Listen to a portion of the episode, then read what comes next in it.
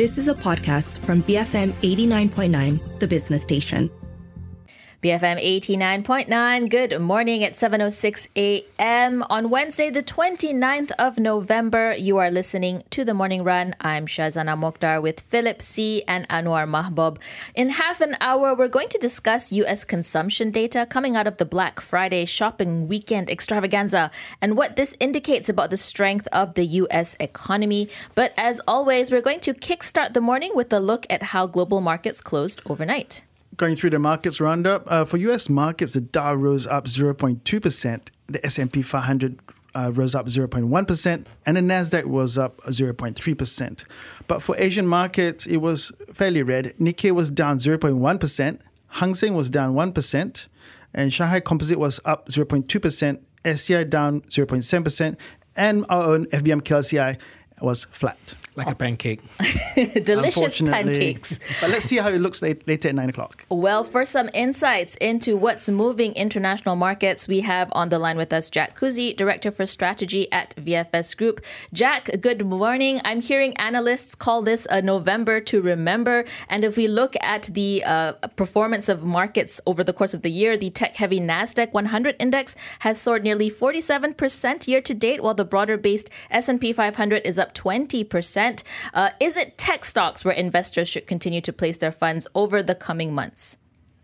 Good morning, guys. Uh, I'm a waffle guy myself, out, as opposed to pancakes. Uh, big divergence, you know, it's a massive divergence. I think I read this yesterday. Uh, 26% of the S&P 500 is made up of the Magnificent Seven.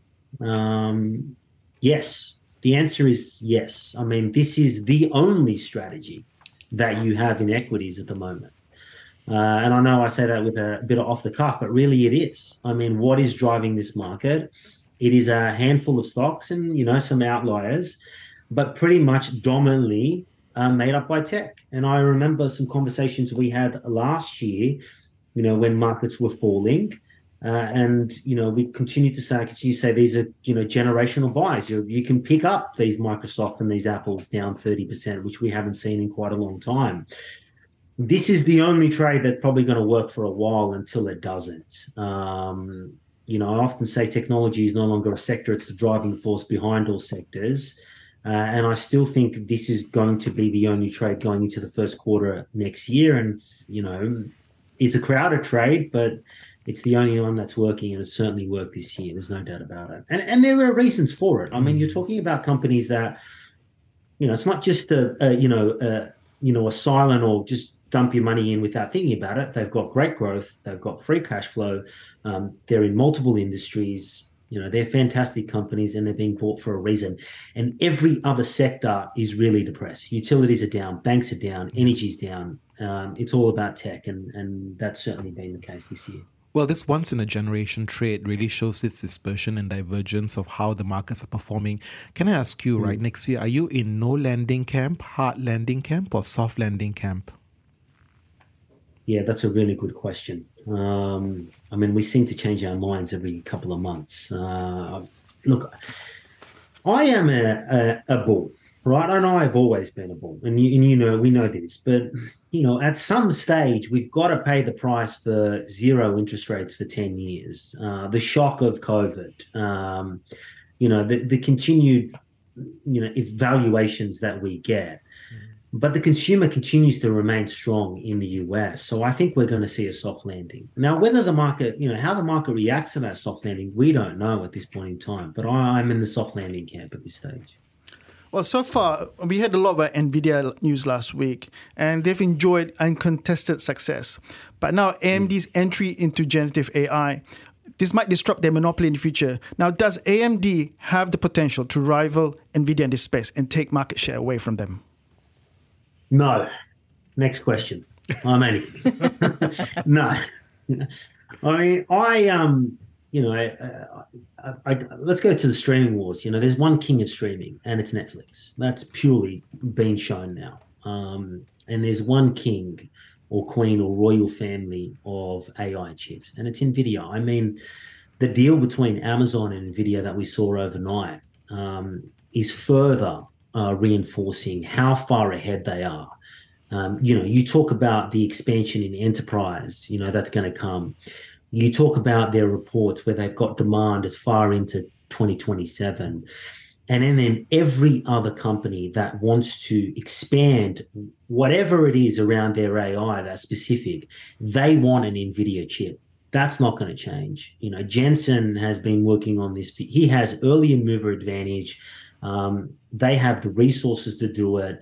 Uh, I don't see it. Yes, you know, there will be AI chips that aren't as good that will be used for certain purposes, like we have in every other industry. Um, but unless something cataclysmic happens, they are number one and they will remain number one for decades going on. Yeah, but some will argue that actually because there's so much demand for it, there could be some spillover that the likes of AMD could enjoy. Although it's true that Nvidia has an unparalleled advantage, right? Can there be some yeah. gains in the periphery for the likes of AMD oh, then? Yeah, absolutely. I mean, we, you look at chips, you know, when we talk about, you know, chips over the last 20 years, there are lower end chips where, you know, other makers around the world do very well around that um, and make great profits for their companies and their great performing share price. But if you want to talk about the high end chips, you know, mm. I don't see that being disrupted. And then when you got a high end chip, you can charge for that high end chip. Um, that I don't see being yeah, disrupted. Premium pricing. But there's certainly room. Yeah, there's certainly room for other players to come in because it's such a massive industry going forward. Maybe still sticking to the topic of AI, Jack, very quickly, uh, which listed Chinese AI players do you have your eye on? Do you see any of them having the potential to compete against uh, US counterparts like NVIDIA and Microsoft? Yeah, probably not yet. Um, you know, the names that come to mind are Baidu and SenseTime. Um, but I look at something like a Pinduoduo had an outstanding report. You know, how do they integrate AI into an already booming business? I will end on this. Ch- China's AI boom has yet to begin. Um, I think you're going to see a bit of a lag like we saw in their tech companies that arise. And one thing that people have to understand is China is actually trying to regulate AI before they go on this spin wheel, which no other country is trying to do at this point in time. So I think you're going to see a, de- a delay in the AI apps uh, coming on board from China uh, for at least somewhat time. Now, Jack, sad news overnight. Investment icon Charlie Munger, co founder of Berkshire Hathaway, passed away in 99. Now, what do you see as his legacy? I mean, what do you think of uh, his legacy to the investment world? I mean, you know, he's the ultimate consigliere, um, and you know his legacy has been built. Uh, I think you know we always talk about the big moves that Charlie Munger and Warren Buffett made, but I think their legacy is they taught uh, waves of investors, retail investors, um, that you don't have to overcomplicate investing.